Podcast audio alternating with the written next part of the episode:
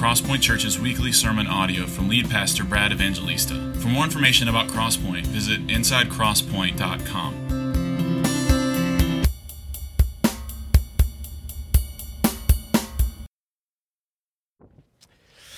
Good morning. How are you? You know, a concept I think that we all understand is the concept of a preview. Um, whether it is a lady handing out snacks at Sam's Club wanting you to buy something, or whether it's a trailer for um, what I would consider to be a subpar superhero movie.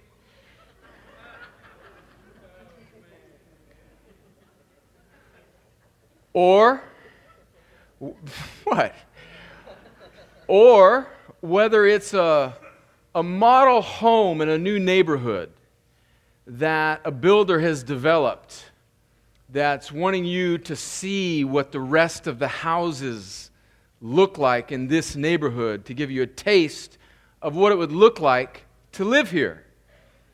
I think that's what our text is about this morning in Romans chapter 14 verses 13 through 23. So if you have a Bible, open it to Romans chapter 14, verses 13 through 23. We're in the second half of Romans. We are completing chapter 14 today. Praise God. That means the end is in near. There are only two more chapters in Romans. There was a brother here this morning that was a member of the church and is back. The army's bringing him back and he's uh, getting settled back into Fort Benning. And he said, Brad, when we left a couple years ago, you were in Romans and you're still in Romans and we're back.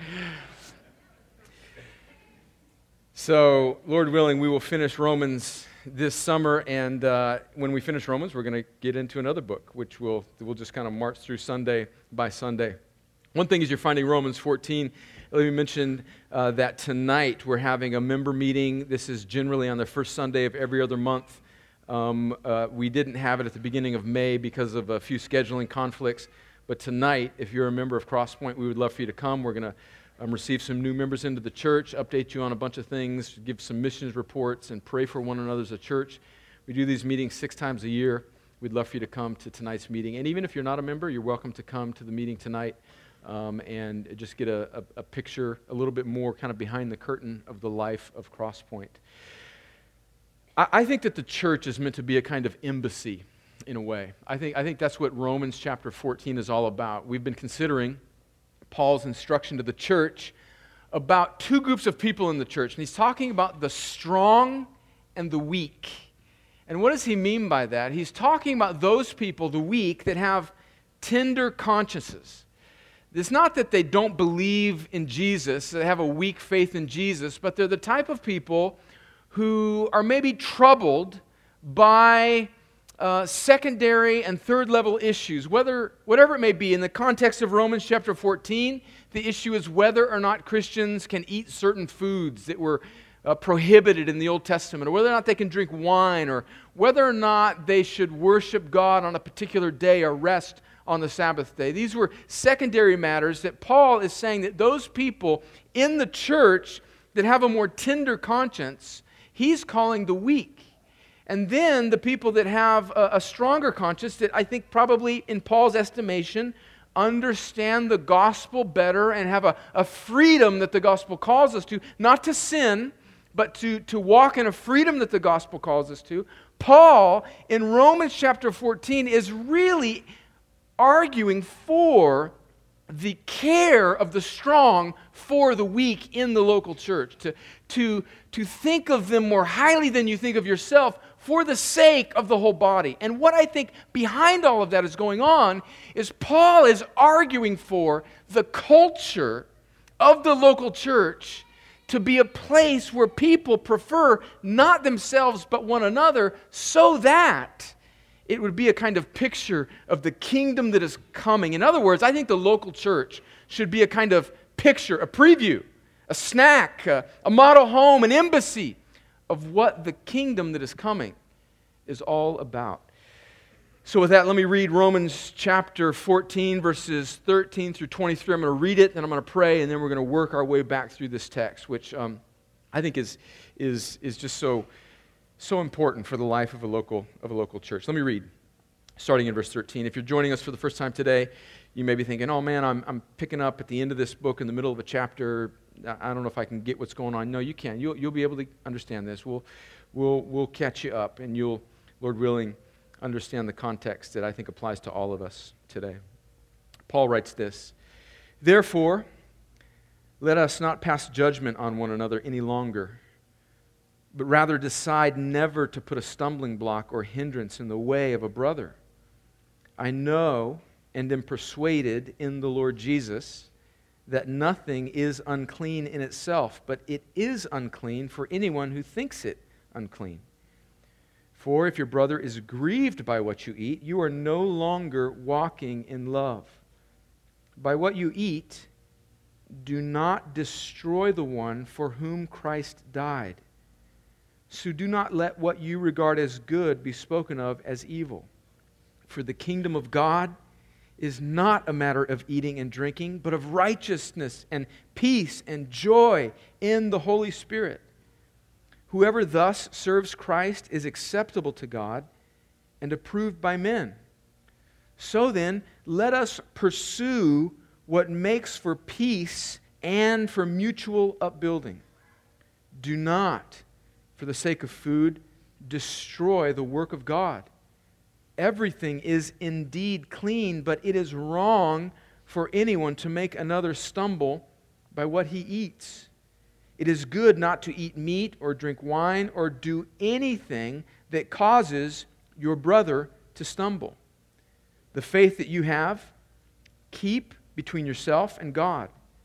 Blessed is the one who has no reason to pass judgment on himself for what he approves. But whoever has doubts is condemned if he eats, because the eating is not from faith. For whatever does not proceed from faith is sin. All right, well, let's pray and ask the Lord to help us understand this text. And as I pray, I'm going to be praying for, for God's grace to us. I'm going to be praying um, for other churches in our city. Um, so, so pray with me. We're not the only thing going on here. We're just a tiny, infinitesimally small part of the great, grand, universal body of Christ. And so let's, let's, uh, let's pray. Father, thank you for your word. It's, it's inspired by you, meaning it's breathed out by you through the hands of people that wrote this word that was, that was collected by the church according to your sovereignty and, and brought into one book that we know of as the Bible, all brought about by your providence.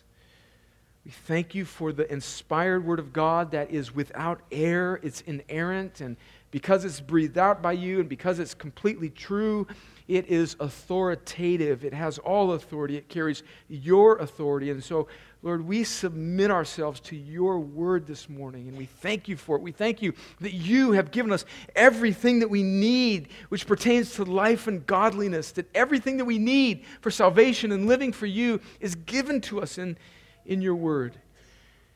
And so we humble ourselves under it. We pray, God, that today, as we work through this second part of Romans chapter 14, that you would make Crosspoint more like Christ, that you would help us to love one another better, that we would be a better picture of the kingdom that is coming, that we wouldn't live for ourselves. And for my friends that are in this room that don't know you, I pray, God, by your grace, that you would use this picture of the, the life of the body of Christ to so warm and melt their hearts that they would long, that they would that they would want to be part of that new neighborhood, which is the kingdom, that they would long to trust in the king of that kingdom, which is Jesus, who lived and died and rose again and calls all people to trust in him. Lord, we pray for our sister churches in our city and ask for your grace to them. Those that understand the gospel well and preach it, I pray for your blessings upon them. Those that maybe are in error in some points of doctrine, I pray for grace to them. I pray for wisdom, and I pray that they would grow in knowledge. I pray that despite all of the imperfections of, of your church, even this one, that you would work mightily in the pulpits of, Cross, of Columbus, Georgia today. We pray for our brothers and sisters abroad in China. We thank you for the report of our brother. We pray for the church in China. We pray for the church in India and Uganda, our team leaving in a few weeks to Uganda. We thank you for the church there, King Jesus Church in Busega. Bless them, Lord. And now, Lord, help us to know you better as a result of our time together in your word. Help us be focused. Lord, guard us from being flighty Americans who check Instagram in the middle of the speaking of your word. Help us, Lord. Help me. In Jesus' name I pray. Amen. I want to unfold two truths as we work back through this text. The first is this. And remember this great, this big idea of how the, the local church should be a picture of what the kingdom is about. I think truth number one in this text, I think both of these truths actually serve, really say the same thing. But truth number one is this, and it is that love limits our liberty.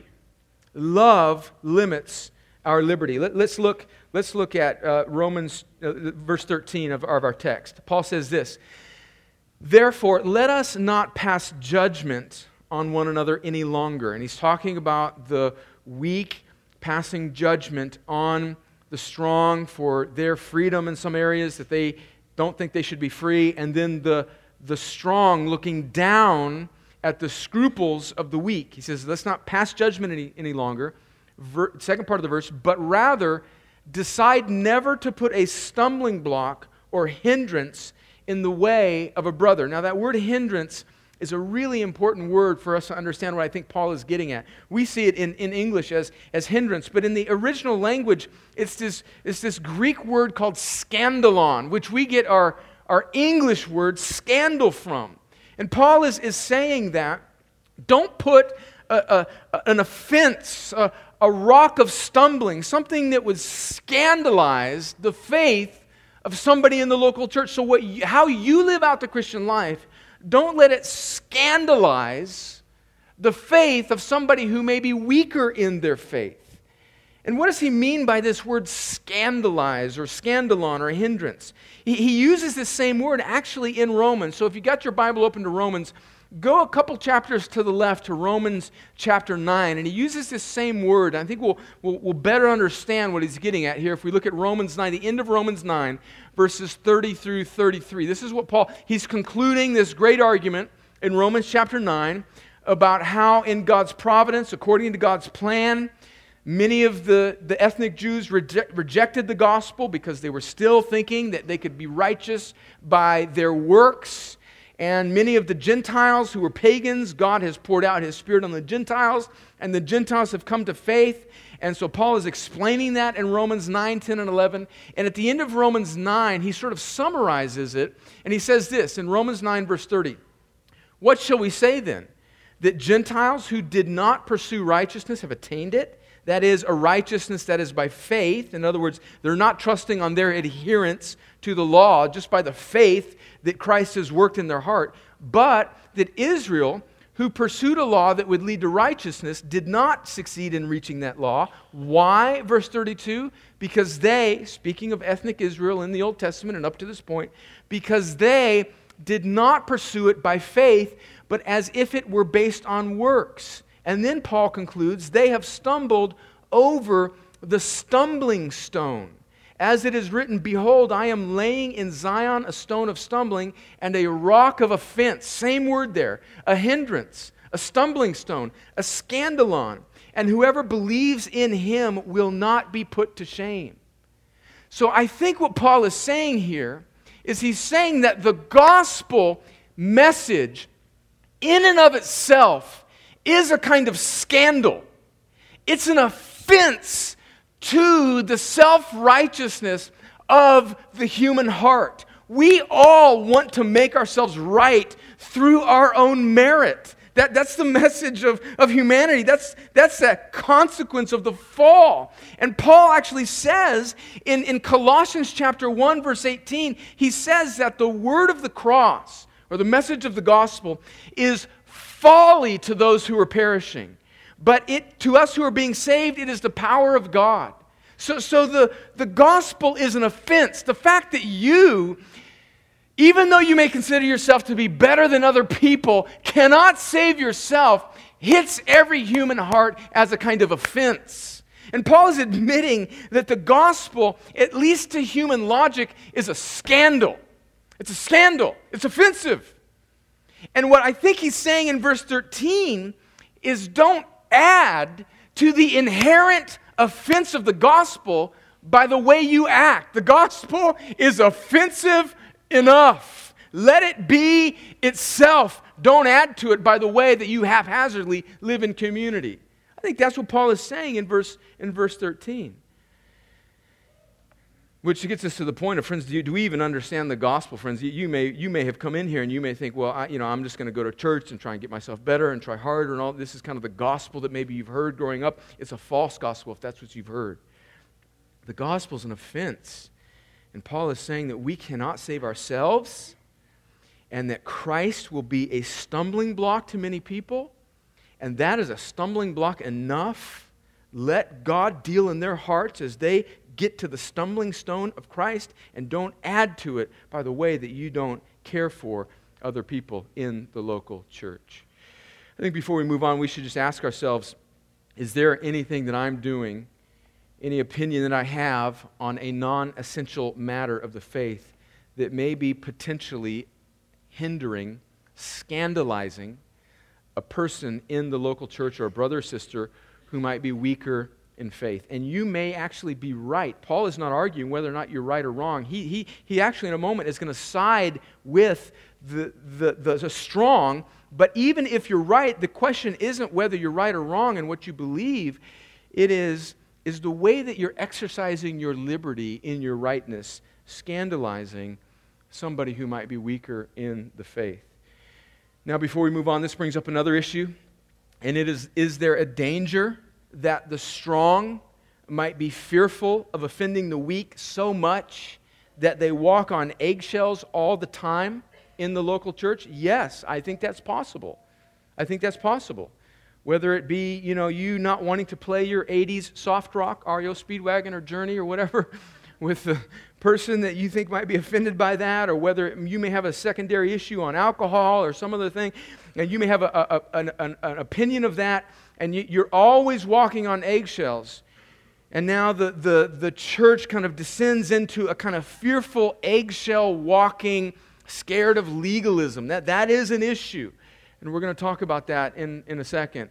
But the point here is that I think we need to exercise wisdom and discernment as we live together in the local church. Let's keep going. Verse 14, he says, I know and am persuaded in the Lord Jesus that nothing is unclean in itself but it is unclean for anyone who thinks it unclean.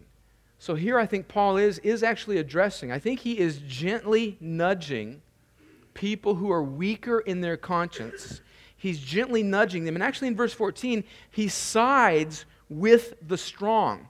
He's saying, look, the meat that you think is unclean, and the context here in the first century Rome church is that there was this meat that was maybe being sold by a pagan Gentile butcher shop that had, prior to being sold in the market, been offered or sacrificed to some false Roman god.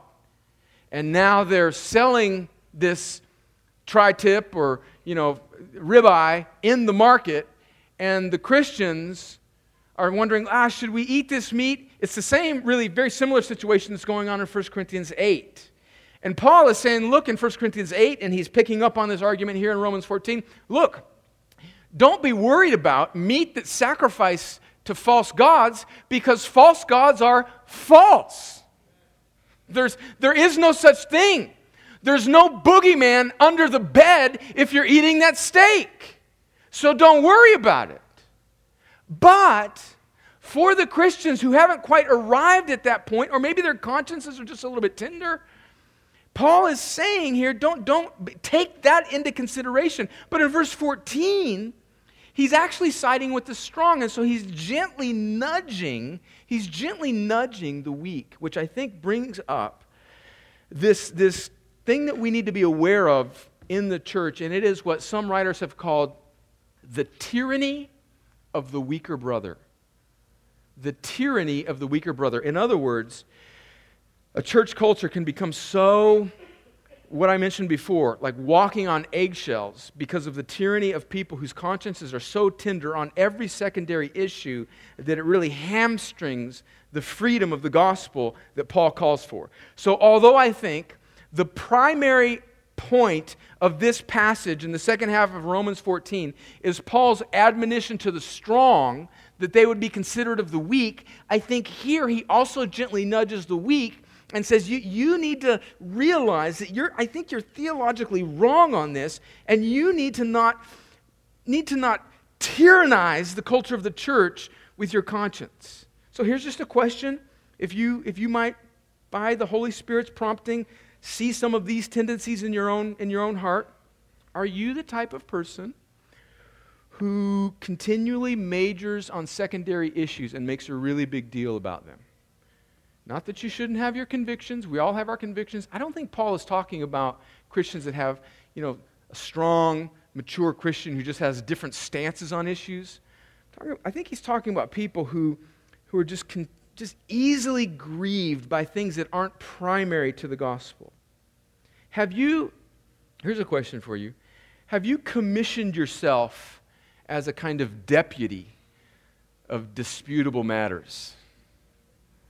You know, you're like the Barney Fife of all second and third level issues in the culture of the church. I'm not saying that you don't have opinions.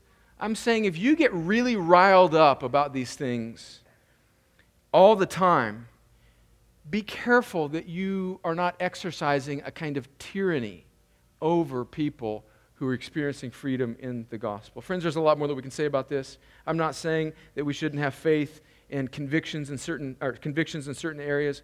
I'm saying that we should be gracious towards one another in matters that are not central to the gospel. Let's keep going in, in, in, verse 15. He says, For if your brother, and this is, a, this is a tricky text, okay? Verse 15 is a tricky text. We need to think about this one. For if your brother is grieved by what you eat, you are no longer walking in love. By what you eat, do not destroy the one for whom Christ died. So, what is, I think, I think his logic is clear there. He's, I think he's saying that love, he's saying our point, love limits your liberty.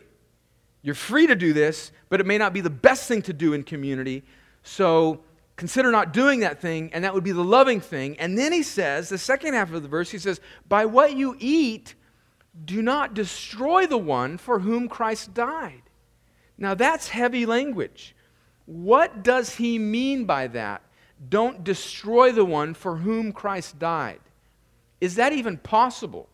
That we, by something that we do, could potentially destroy the person for whom Christ died. And the word destroy here that Paul uses in verse 15 throughout the New Testament is a word that doesn't just kind of mean discourage, but it means to actually cause to perish, to condemn, to, to send to hell. In fact, Jesus uses the same word in Matthew chapter 10, verse, verse 28. He says, Do not fear those who kill the body but cannot kill the soul. Rather fear him, meaning God, who can destroy both soul and body in hell. And that's the same word that Paul uses here in verse 15 of Romans 14. Don't destroy the one for whom Christ died. What does he mean by that?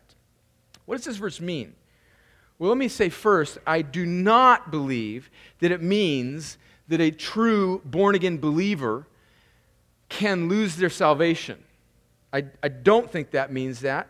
I, I, I clearly don't think that. I'm assuming the theological position of the eternal security of all those that are truly born again. And we've argued for that from the scriptures. I think that is true. I think we see that all throughout the Bible. I think we see that in John 6 and John 10, where Jesus says, I will lose nothing that the Father has given me. In John 10, where he says, Nothing can snatch you from my hand. And 1 Peter chapter 1, where Peter speaks about our salvation, which is kept in heaven for us. In other words, the, Think about this for those of us that struggle with assurance. The Trinity is guarding your salvation in heaven by giving you enough faith to endure until that day. And by the way, in Romans chapter 8, Paul talks about your salvation as already being glorified, which is the past tense final state of the believer in heaven. And he doesn't say you will be glorified, he says you are glorified. So I, I don't think that this means that a true Christian can lose their salvation. It's not yours to lose in the first place. But what I do think Paul is saying here is he is saying that how we live together in community is very important. And although God won't lose any of his people, we can't assume that we know the future for every life that we deal with. And we have a great influence on one another.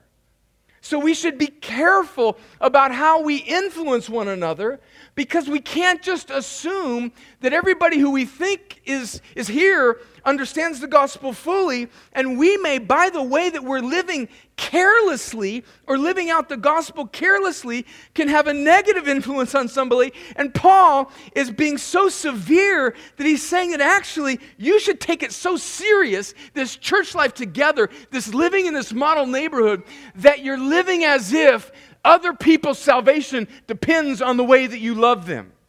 I think that's what he's saying.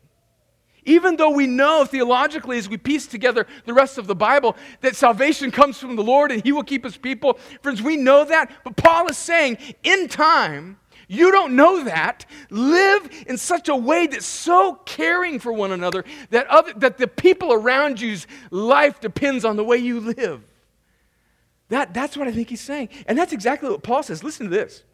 Listen to this, those of you who want to think about how the sovereignty of God fits with human responsibility. I want you to put this verse in your pipe and smoke it. Listen to what Paul says in 2 Timothy chapter 2 verse 10. He says, "Therefore, I endure everything for the sake of the elect, that they also may obtain the salvation that is in Christ Jesus with eternal glory." Okay. so he's saying those elect, God, those that God has as his people, who nothing can snatch them out of Jesus' hand, that are already glorified, whose salvation is being guarded in heaven for a time to be revealed, those, Paul is not saying, well, it doesn't really matter how I live next to them because, you know, they're going to get there anyway. He's saying, I'm willing to endure everything for the sake of them that they make it all the way home to what God has already said is theirs. Do you see that? I think what Paul is saying here is that the way that we live together is important and live in such a way that you could not hinder the making home of another one of God's wayward pilgrims. That's, that's huge. Friends, Let's admit that we don't naturally have this perspective as Americans, man. It's about me and my stuff, and when I'm going to come and get my hit, I'm going to grow in my person, and then I'm going to go do my thing. This text runs 180 degrees in the opposite direction of the average American Christian. And we should not live in such a way that we could possibly destroy those for whom Christ died, even though he will lose none of his sheep one of the ways that he keeps his sheep is through the means of us loving each other.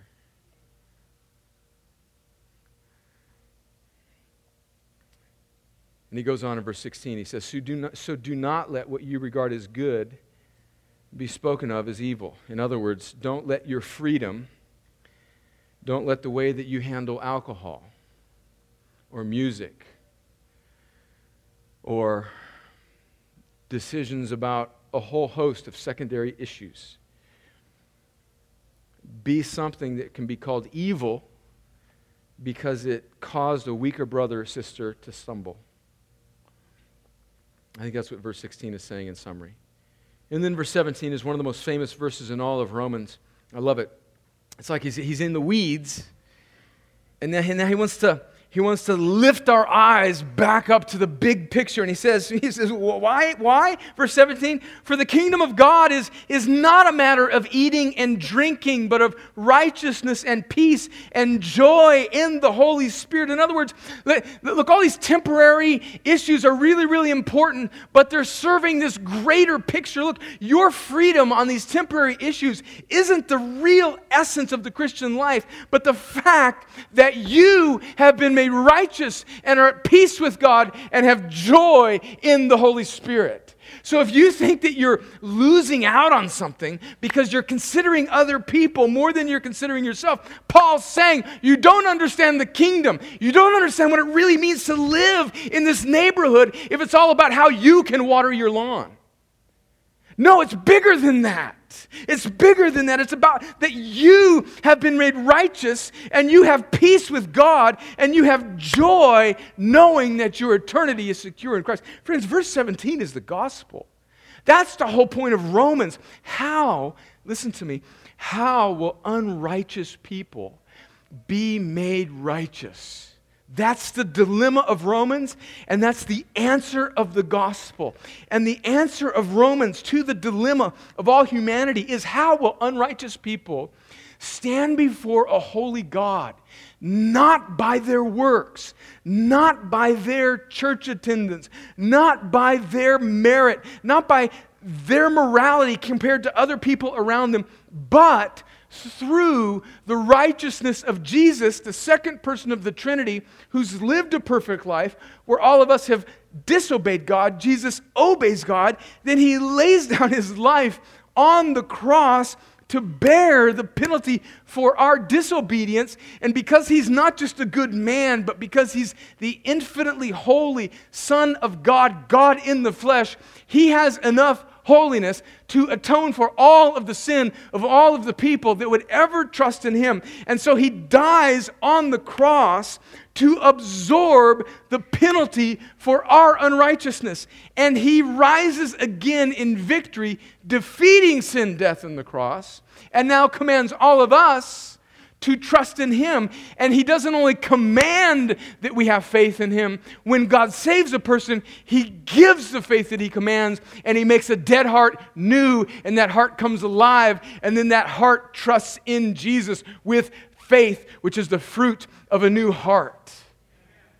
And Paul is saying that when you have that, you now have righteousness. You have right standing with God, who's given you the righteousness of his Son. And now you are at peace with God. You're no longer his disobedient rebel. You're at peace with God, who now is your Father. And now, even though every day may not be happy, you have joy because you know that you will be with him forever. A kind of unshakable joy, even in the midst of suffering.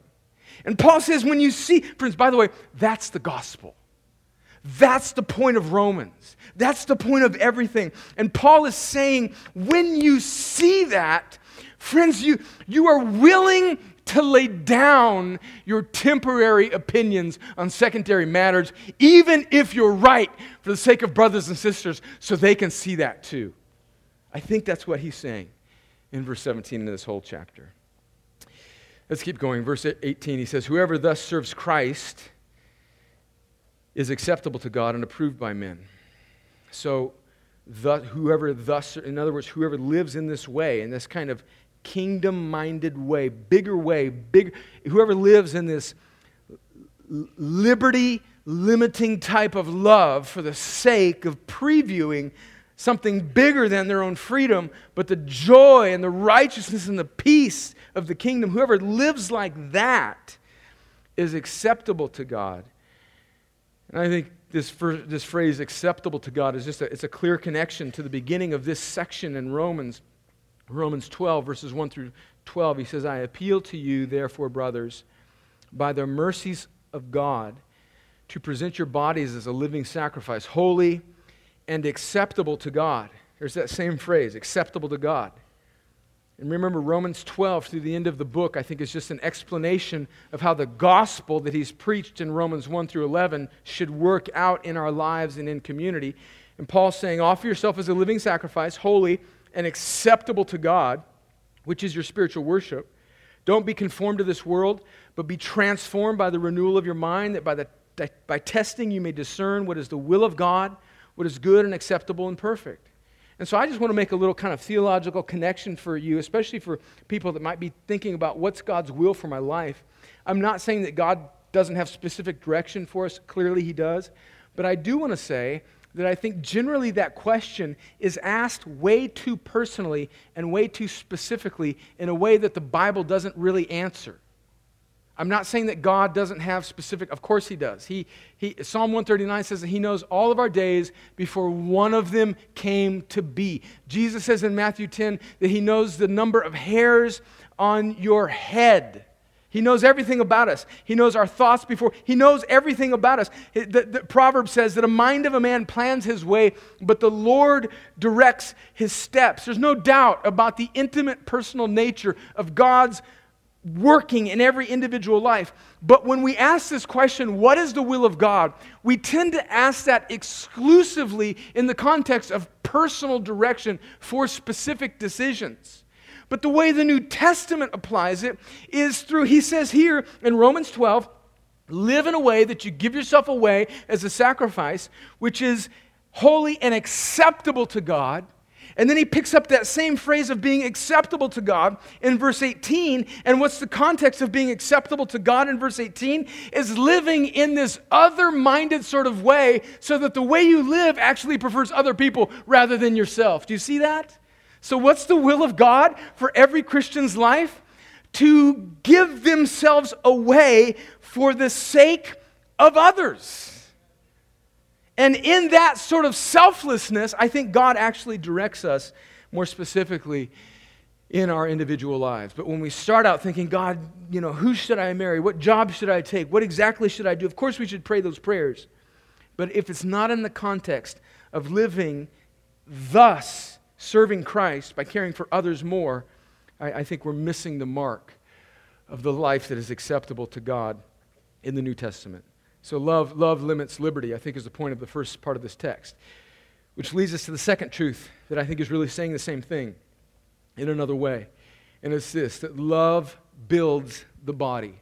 Love builds the body. Let's keep going in verse, uh, verse 19. Love builds the body. He says, So then let us pursue what makes for peace and for mutual upbuilding. Let us pursue what makes for peace and mutual upbuilding. And, and this word pursue is a rich word. It means, it means literally to chase down, to hunt. So think of like a, a bulldog, you know, just going after a bone. Just, come, just will not stop until they get what they smell. And the Christian community should smell unity, should smell the sanctification of other people, and should chase it down and hunt it and chase it up a tree until they know that they have achieved unity, upbuilding, mutual upbuilding and peace. And what, what are we to chase down?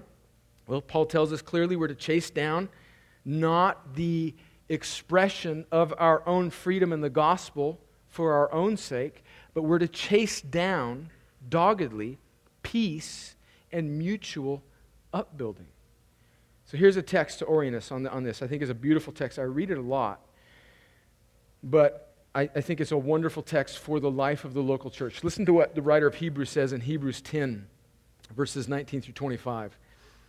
He says in verse 19, Hebrews 10, Therefore, brothers, since we have confidence to enter the holy place by the places by the blood of Jesus, by the new and living way that he opened for us through the curtain, that is, through his flesh and since we have a great high priest over the house of God, let us draw near with a true heart and full assurance of faith, with our hearts sprinkled clean from an evil conscience and our bodies washed with pure water. Let us hold fast the confession of our hope without wavering, for he who promises is faithful. I think verses 19 to 23 are just another way of saying the gospel. You were separated from God, you were cut off from the holy place, which is God's presence. But because of what Jesus did on the cross, you've been brought near. You have a great high priest that has allowed you access. Now you were, you were unrighteous, now you're righteous through what Jesus has done. Now, as a consequence of that, look at verse 24. He says, And let us consider how to stir one another up to love and good works, not neglecting to meet together as is the habit of some, but encouraging one another, and all the more as you see the day drawing near. I think Paul is, exact, is exhorting us to do exactly what the writer of Hebrews is saying here in Hebrews 10. Let us, let us have our, our head on a swivel, so to speak, to consider how we might care for one another. And I see so much of that at, at, at Crosspoint. It's so encouraging. But we need to fan it in the flame. We need to do more of it. Just a couple practical ways where you can do that is you can just you can show up a little early and you can leave a little late. And when you come in the building, you can have your head on a swivel just thinking who can I greet? Who can I who can I encourage? You know, who can who can I meet? And, and I, I'm going to sit sit you know in the same kind of area and I'm going to kind of become like the little mayor of my little section of seats and I'm gonna, I'm gonna, I'm just gonna love all those people, and I'm gonna remember their names, and I'm gonna, I'm gonna consider how I can stir them up to love and good works. And, and the next time I share some stupid meme on Facebook, I'm gonna stop, and I'm gonna say, how will this affect my brothers and sisters in the church? I may be right. I may be right. But let me just not hit that share button. Or that thing that I say in community group or whatever, is it helpful? Is it edifying? Let me consider how to stir up other people to love and good works. That's what Paul and the writer of Hebrews are commending us here. And then let's keep going in verse 20 and 21. He says, he repeats himself here. He says, Do not, for the sake of food, in other words, your freedom to eat that steak, do not, for the sake of food, destroy the work of God. Everything is indeed clean, but it is wrong for anyone to make another stumble by what he eats. It is good not to eat meat or drink wine or do anything that causes your brother to stumble. Now, I think in verses 20 and 21, Paul is saying in a different way the exact same thing that he said a few verses earlier. And I, just want you guys to take note of this is that here we have here we have a biblical example of a preacher repeating himself. Just want you to see that. Paul's repeating himself. Okay. And what does he say? He says, Don't do anything. It's good not to do anything that causes your brother to stumble. I think we need to read that text slowly, and we need to read that personally. We need to not do anything that might cause our brother or sister to stumble that might be weaker in faith. And this cuts both ways. Remember? Come on, let's not, let's not let the church be hogtied by the tyranny of the weaker brother. So, so you see, it's like it's almost like Paul is saying, kind of, come on, both of you, oh, stronger. You need to humble yourself. You need love to limit your liberty to build up the body. And you weaker brothers, you need to realize that you're, you're actually wrong on this. You need to grow. You need to, you need to not be the deputy over all these secondary issues. And it's kind of like, come on, come on, meet, because there's something bigger going on here. It's the kingdom of God, not your opinions on eating and drinking and all of these other things. There's something bigger. We can have these discussions. I don't think Paul is saying that we can't talk about these things together. Of course we can. We should. But he's saying that there's something bigger going on here in the kingdom. It's not about this. It's not about eating or drinking. It's about the righteousness that comes from being right with God and peace that comes from it and the joy that knows that we will make it all the way home. I think that's what Paul is saying in this text. So, what are some things that you or I may be doing that could cause a brother or sister to stumble? Where are some issues that I may be playing deputy over an issue that's not very important? We have a slogan in our country. It's called Life, Liberty, and the Pursuit of Happiness. Now, that may be a good and noble concept in regards to governing the masses compared to other faulty systems of government. But when carried too far and used as a paradigm for all of life, especially life in the kingdom of God, it can quickly become disastrous. Your life is not about your life and your pursuit of happiness. Our life is about the glory of God in the new neighborhood that He's building, which is the kingdom of God. I think that's what He's saying. Let's keep reading verses 22 and 23. He says, The faith that you have, keep between yourself and God. Blessed is the one who has no reason to pass judgment on himself for what he approves. In other words, you don't need to give up your liberty but you don't need to exercise it in situations that you know will cause harm. So live so that as you look back on your own freedom, you won't cringe or judge yourself because you caused someone to stumble. That's the kind of head on a swivel life that Paul's calling us to. Verse 23 But whoever has doubts is condemned if he eats, because the eating is not from faith, for whatever does not proceed from faith is sin. And I think here he ends verse 23, chapter 14. And you know that in the original writing of Romans, there weren't chapters, so it's not like Paul's trying to come out on a high point here in verse 23. He didn't even have verses. But what I think verse 23 is telling us is, is it's, a, it's, a, kind of fastball. It's, it's a reminder of how important this is. He says in verse 23, I think he's talking to the weak here.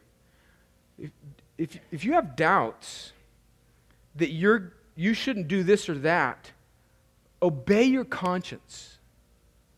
Because even if you're theologically wrong, that you shouldn't eat that meat or drink that wine, and you go along with whatever the masses are doing just because you think it's the thing to do in the community, you're in danger of setting up a kind of mode of life where you don't live out of your faith in God, but by, but by what everybody else around you does.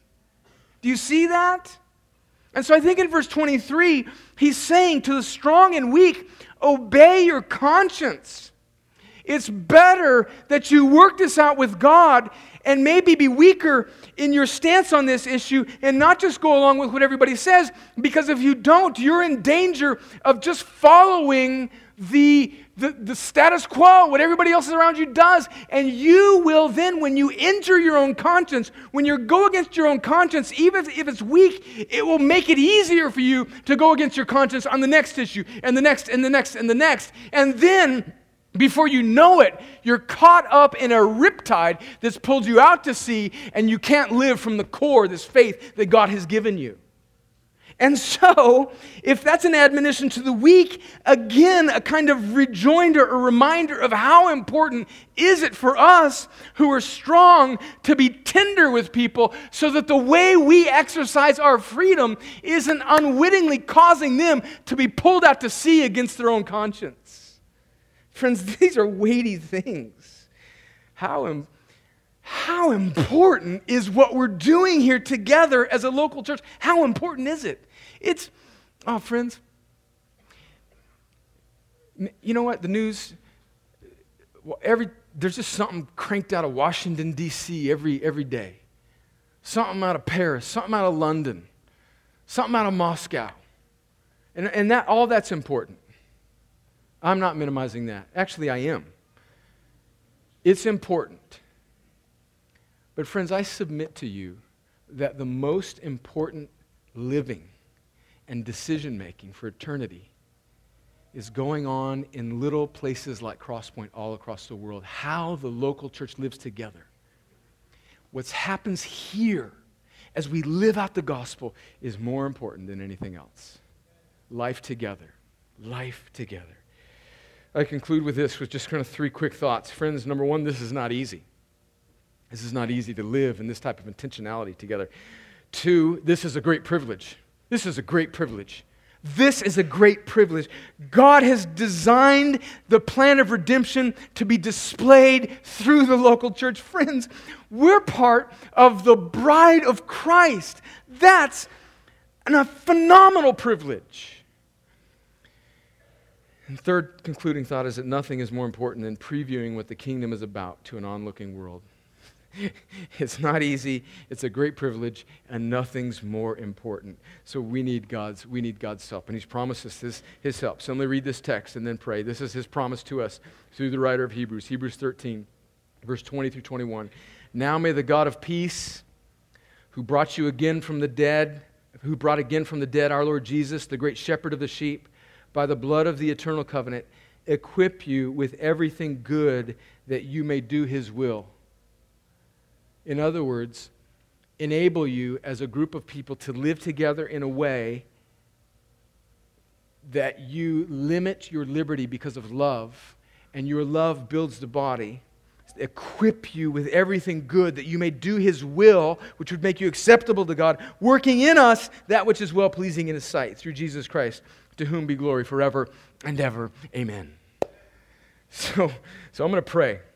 And then the band's going to sing a song. And then Ruben's going to read a benediction and, and, and send us on, on our way. Don't shoot out of here. Please. Don't. Linger, love, look around, greet, pray, write down phone numbers, invite to lunch, set up coffee, love one another, consider how we might stir one another up to love and good deeds. And let's all become more like Jesus so that the little model neighborhood of Crosspoint becomes a clearer picture of what the kingdom is all about. Lord, as we, as we consider this text, help it make Crosspoint more like heaven. Help this little local embassy of the kingdom that is coming be a better picture of what citizenship will look like in heaven for all of eternity. Or we need help with this. I need help with it. We're not perfect. We're, there's so many wonderful things going on here in this church, and there's so much more for us to do. And what a, what a joy. What a joy it is to, to strive to live together in this way. Lord, help us in practical and small ways to live this out. For my friends that are in this room that don't know Jesus, Lord, would you, would this picture of what you are doing in your people for the sake of the glory of Christ. May it so warm and melt their hearts.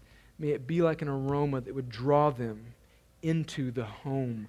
So that, as Doug read in our call to worship in Psalm 34, so that the world would taste and see that the Lord is good, and that you would use places like Crosspoint and local churches in our city to be the place where they taste and they see the kingdom is about. That Jesus is our only hope. And that they can find life alone with you. Help us with this, I pray, in Jesus' name. Amen.